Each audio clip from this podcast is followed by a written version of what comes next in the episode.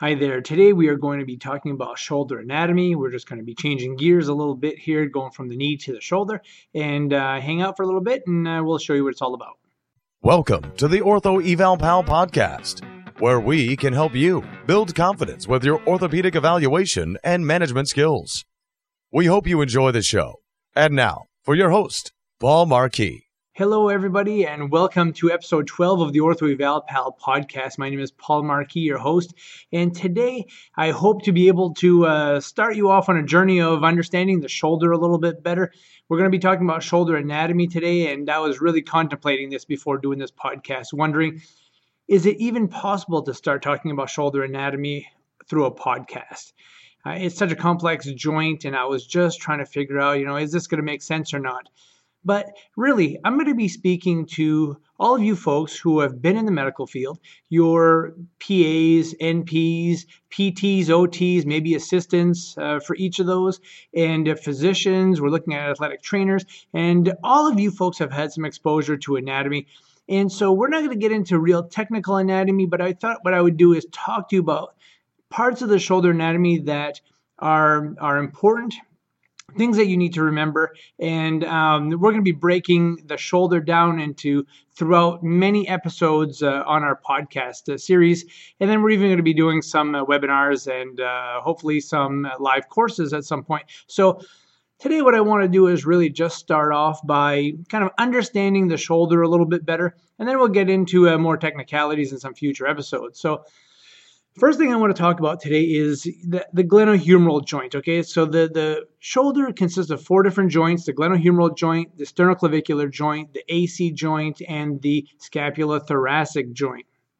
Some we obviously see more problems with in the clinic than others, but we'll talk about each of those a little bit just to kind of break them down some. And we'll talk a little bit about muscular structure and uh, some tendinous issues, uh, biceps uh, tendon and the uh, glenohumeral capsule. We'll also talk about the glenoid labrum today. But what I am not going to talk about are the upper trapezius, the deltoids, the triceps, the lats, the teres major. We're not going to be talking about these large muscle groups, primarily because it is very, very seldomly do you ever see problems with those muscle groups. Now, they are very important as far as how the shoulder functions, but there are other areas that I think that we really need to hone in on a little bit more, just so that we can be, become better diagnosticians of the shoulder. So today, let's start with the glenohumeral joint. Okay, now you got to remember that only about twenty percent of the of the humerus contacts the glenoid at any one point. So it's really inherently unstable. It's kind of like a golf ball on a golf tee. If you um, stand it right up straight, it holds itself nicely. But if you tilt the tee over, uh, you're gonna the ball's gonna fall right out. So it's inherently unstable. One thing I want you to do while we go through this podcast also is kind of visualize this stuff. Obviously, if you're on your bike listening to me or in your car, don't close your eyes. But I really think that if you uh, go back to your anatomy, listen to what I'm telling you today, this will all come uh, to you pretty easily. So you have this inherently unstable glenohumeral joint, only twenty percent contact, falls out of the socket really easily, and it really in any position. So think about it. When you're standing, that humeral head wants to fall out of the glenoid. If you're laying on your back, it wants to fall out posteriorly. Laying on your stomach, it wants to fall out anteriorly.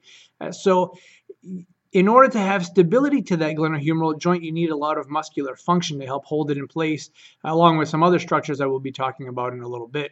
Um, so the glenoid uh, consists of a nice articular surface where it contacts the uh, humerus, and that uh, articular surface, surface is hyaline cartilage, is nice and hard and solid, and gives us that real glossy, uh, smooth effect with a ball on the uh, with a ball and socket type of configuration.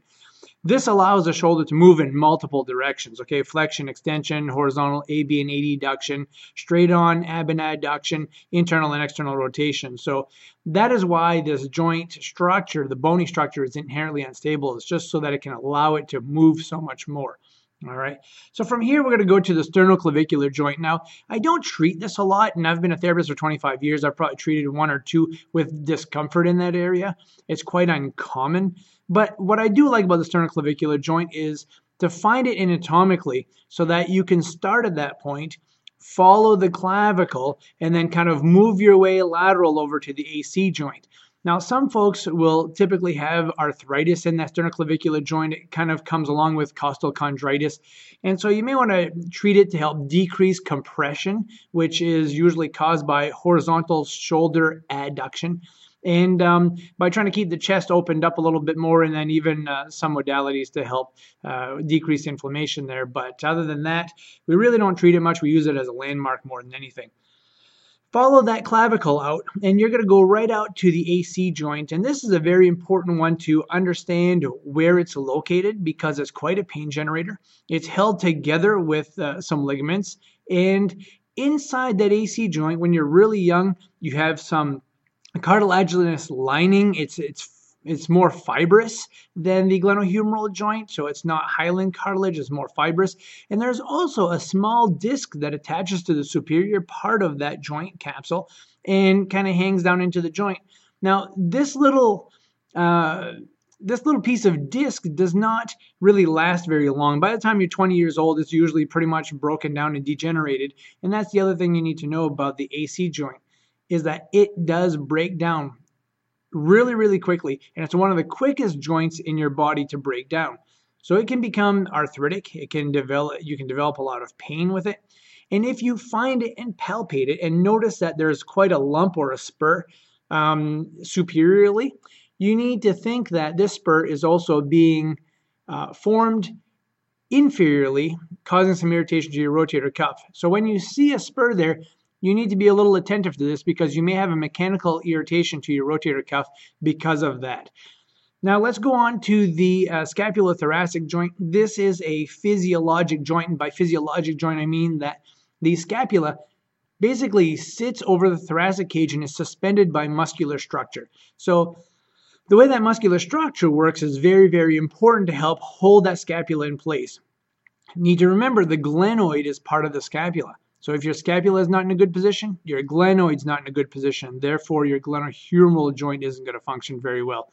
So having good scapulothoracic strength and stability uh, and good positioning is very important. Don't uh, forget to have a patient take their shirt off, take a look at how that scapula is functioning while they're abducting and flexing that uh, shoulder. Take a look to see if it's sticking out, okay, because that can be an indicator of a long thoracic nerve problem or other nerve injuries that cause inappropriate movement there. So those are the four major joints of the shoulder. Now let's talk a little bit about the long head of the biceps. Now, you know, that crosses the shoulder joint. Let's use the landmark of the uh, bicipital groove. Everybody knows where that is. Okay, that's where that long head of the biceps travels. You need to remember this. The medial side of that bicipital groove is your lesser tubercle. The lateral side of that groove is your greater tubercle. And there are certain muscles that attach there. We'll talk about those uh, in future episodes, and maybe even a little bit later as we talk about the rotator cuff. Now, when we look at the uh, biceps tendon, there are two. There's a short head and a long head. The short one attaches to the coracoid process, which is part of the scapula. And the reason you never see tears in the short head of the bicep is because it's at a mechanical advantage, okay? It is just, it's nice and straight on. It doesn't go through any curves. It doesn't move a lot, but it's mechanically very efficient. Now, the long head of the biceps goes through the groove. It starts off as an extra-articular structure and then goes through the joint capsule and then becomes intra-articular. That is very important that you remember that, okay? So if somebody has a joint injection intra-articularly versus extra-articular and they have a relief of discomfort, you can sort of sort out which um, aspects of the joint or which anatomy could be irritated here, okay? The other thing you need to know is that that long head of the biceps attached to the superior glenoid tubercle, all right, and also has fibrous attachment to the superior glenoid labrum, and we're going to be talking about the labrum in just a little bit. Uh, so the biceps tendon is a very big pain generator. You need to remember this, because oftentimes patients will come see you and they have pain in that bicipital groove, causing them a lot of discomfort. Then you may have a follow-up with them, and they might have ruptured their long head of their bicep, and they feel miraculously better. And um, nowadays, even with surgery, rotator cuff surgery, some surgeons will prophylactically cut that frayed long head of the biceps, and it gives them immediate relief. So you need to remember that. Now, as long as, uh, as while we're talking about that area, let's talk about the subacromial bursa. This bursa is kind of like, a, you know, I always thought it was kind of like a marble, and that it was fluid-filled sac that was in the subacromial space between the uh, humeral head and the acromion. But it really doesn't look like that. When you look at it on a cadaver, you take it out, it's kind of like a water balloon that has been emptied, and you have these two rubbery structures kind of wrinkled and laying on each other, and it's actually quite large. Now, that bursa is a huge pain generator. There are some surgeons who prophylactically take that bursa out and find that people have relief after surgery, even if they can't repair a massive rotator cuff that they might have. So we do know that it causes a lot of pain. It gets inflamed along with the long head of the biceps and along with the rotator cuff. So it's hard to just say, oh, I'm treating this person for bursitis. Usually we treat them in combination, you know, bursitis, tendinitis, or tendinopathy. And so uh, I want you to keep that in mind, that that is also a pain generator. It's very hard to palpate. You can't really identify it by palpating it. So uh, I want you to keep that in mind. Next thing I want to talk about is the rotator cuff. Now, again, I'm going to be doing other podcasts about very specific things like rotator cuff tendinitis and adhesive capsulitis and bicep tendinitis and all these things. So try not to take all this in. Don't let it confuse you. But I just do want to talk about the rotator cuff. In a, in a couple things that are very, very important is identifying which muscles they are and what actions they do. So let's start off with the subscapularis. So we talked earlier about the lesser tubercle being medial to the bicipital groove.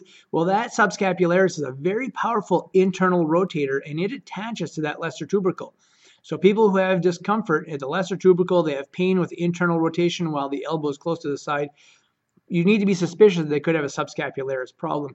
Now, the subscapularis is a very important stabilizer of that humerus and the glenoid, so um, it is important that you identify if it is injured. Now, let's go on to the supraspinatus. The supraspinatus uh, sits in the supraspinatus fossa in the scapula. It helps to abduct the shoulder for the first thirty degrees, and then it also helps with glenohumeral stability and also helps with humeral head depression, and that will be a talk in itself. Let's go on to uh, just posterior to the supraspinatus, and we have the infraspinatus. The infraspinatus also attaches to the greater tubercle, and it's a primary external rotator, along with the teres minor, which is just below that, and that is also primarily an external rotator of the shoulder. All three of those, those last um, muscles attach at the greater tubercle, so they help with Um, some elevation of the arm and external rotation. So this rotator cuff is very, very important. It uh, not only does it help hold the humerus and the glenoid, but it helps to elevate the arm, and it's the most important muscle group in the shoulder. Now, we see probably more shoulder problems than any other diagnosis in our clinic here in Northern Maine, and one thing we find is that the rotator cuff is usually the one that is most involved. And I truly believe that if we could strengthen this rotator cuff appropriately at a younger age, we would have significantly less problems with the rotator cuff later on in life. But we will um, we'll talk about that a little bit more specifically in future podcasts. Next thing I want to talk about is the glenohumeral capsule. Now, this capsule is a very fibrous tissue. It's kind of like a water balloon around your glenohumeral joint. Helps to hold the glenohumeral joint in place. It also has a synovial lining to it, so when that shoulder moves, it helps to produce a synovial fluid for inside the joint to help keep it lubricated. Sometimes this capsule can be too tight, and sometimes it can become too lax, and we will talk about that also uh, coming up soon. Last thing I want to talk about in the shoulder is the, gleno, the glenoid labrum. Now, this labrum is a piece of fibrocartilage. It's just like the meniscus in the knee. It helps to bring conformity of the humerus on the glenoid, so that it helps to give it some stability, kind of like a, uh, a teacup in a saucer, and that saucer is holding, holding it in there a little bit better. Uh, a couple things you need to remember is that the labrum is not very vascular. And there is that biceps, long head biceps attachment on the superior aspect of it that can, that when that biceps is pulling at it inappropriately, can tear the superior labrum. So they can be closely associated. So, and I'll even uh, talk to you about some special tests in future episodes about You know, what, what are the tests that I like to use that helps to identify some of these structures if they are damaged? So some of the future episodes we're going to be talking about will be adhesive capsulitis. We'll be talking about how to identify the difference between a rotator cuff tear versus just tendinitis or impingement.